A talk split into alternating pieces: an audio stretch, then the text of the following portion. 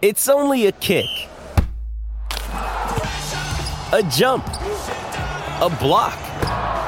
It's only a serve. It's only a tackle, a run. It's only for the fans. After all, it's only pressure. You got this. Adidas. Will Norman is there. Will, how are you, mate? And how's things oh, up good. in Queensland? Yeah, no, things are good up here, mate. How are you down there? All is good. Yeah, all is very well, actually. Now, um, Nurburg Ring, I'm not sure if Steve Borg's got photos of the handicappers doing something they shouldn't, perhaps. He just keeps drawing the pole, this horse, after I tipped it a few weeks ago. He keeps running honest races. You're not jumping on board, are you?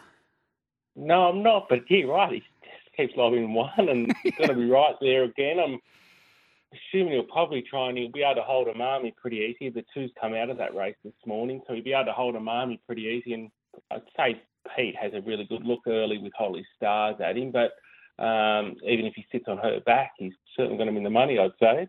He yeah. was really strong last week against Teddy Disco. Obviously bounced back to somewhat near his best second up, and yeah, he chased really strong. He held second quite comfortably in that race, so... Yeah, it looks certainly a good place play at, at worst on Saturday night.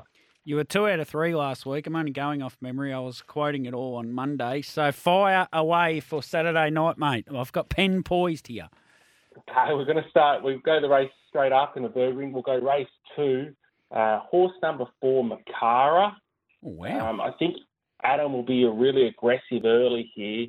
Um, hasn't had a lot of luck. He was O D M for a little while and was kept on, obviously, with that drawing out wide and restraining back in the field.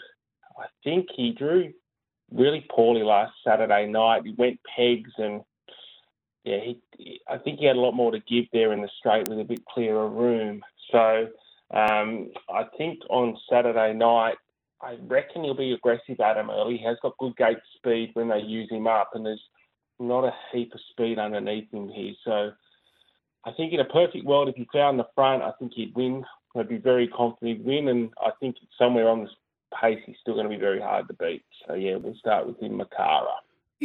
Just on his figure form, we might get a bit of value, will we? Potentially. Like, he, he, he go back a few months ago, he did win a fairly good race at Menangle at the yeah. It was at midweeks.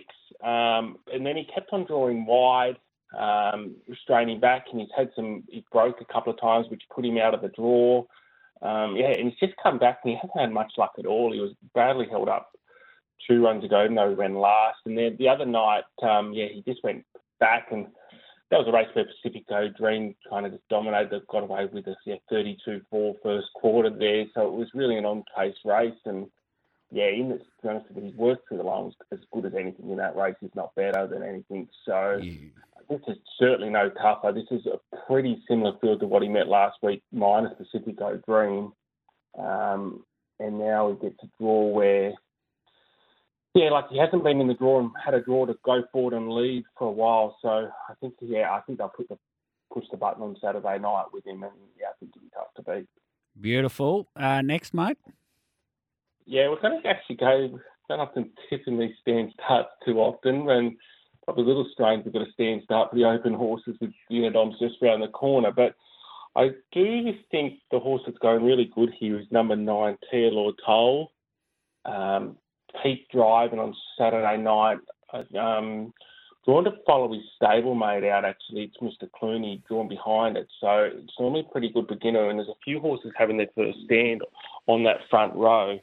So I think if it's Mister Clooney can begin fairly well there like he usually does, I think Pete can follow through here and be aggressive and at least be on speed somewhere. I thought his run last week was actually enormous, considering he, he tried to actually get the breeze away from I Cast No Shadow in a very quick first quarter and had to restrain to the tail of the field, and actually still produced the third fastest last half and last quarter of the race, which yeah, which is unusual to do in, in those circumstances. So yeah, I think he's going really good. He's normally a clean stepper, and yeah, I think he'll put himself right on the speed here and be hard to beat.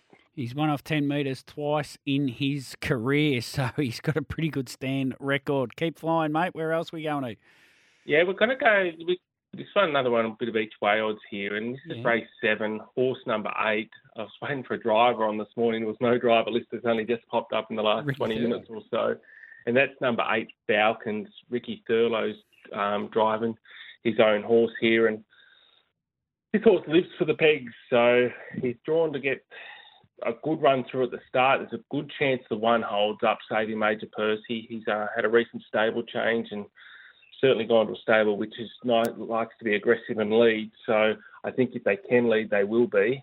Um, probably the main challenger could come from out wide in seven there. But I think even from three peak, he's not not a terrible place. But if his leader's back here, and I think if he gets the right, um, assuming leader and whatnot, get to the sprint lane, I think it'd be very hard to hold out. So at least on the each way line, he should be a little bit of value as well. But his heat run was really good the other day. It was a, once again, it was a race dominated by On Speed, and they got him in sub twenty-eight around Redcliffe, and he was weaving gaps late and very strong to the line. So after previously having zero luck, he probably should have won the start before. So it's not an overly strong race. Most of the good horses um, qualified, made it through to the final, and this is the consolation. So, yeah, it does look like a, a genuine consolation. So, yeah, I think with the right run, which looks like he'll get on paper, I think it'd be hard to hold out. So hopefully a little bit of, should be okay value there as well, hopefully.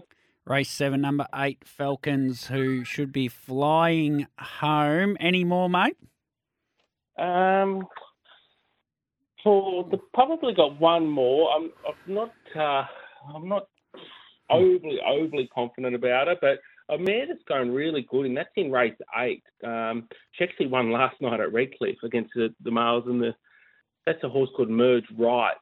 So I think she's in career best form, actually. Her run previous to last night was terrific from the breeze at Redcliffe, and she meets another one of these mare's qualities, which isn't overly strong, and I expect the horse that she's drawn in behind, Delightful Rainbow, to come out um, pretty aggressive at the start. So I think she'll track through nicely at the start, and if she's able to lob a one one, one two position with a bit of tempo there, um, I think she'll be hard to hold out. Her win last night, she went really good time around Redcliffe for the for the twenty forty.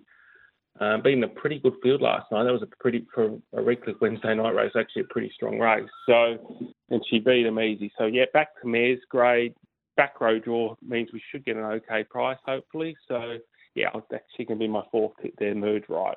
Merge Right. We've got to keep rolling, mate, so we can get to Maddie Young in W A. Thanks, Will. Thanks, Toby. Have a good week.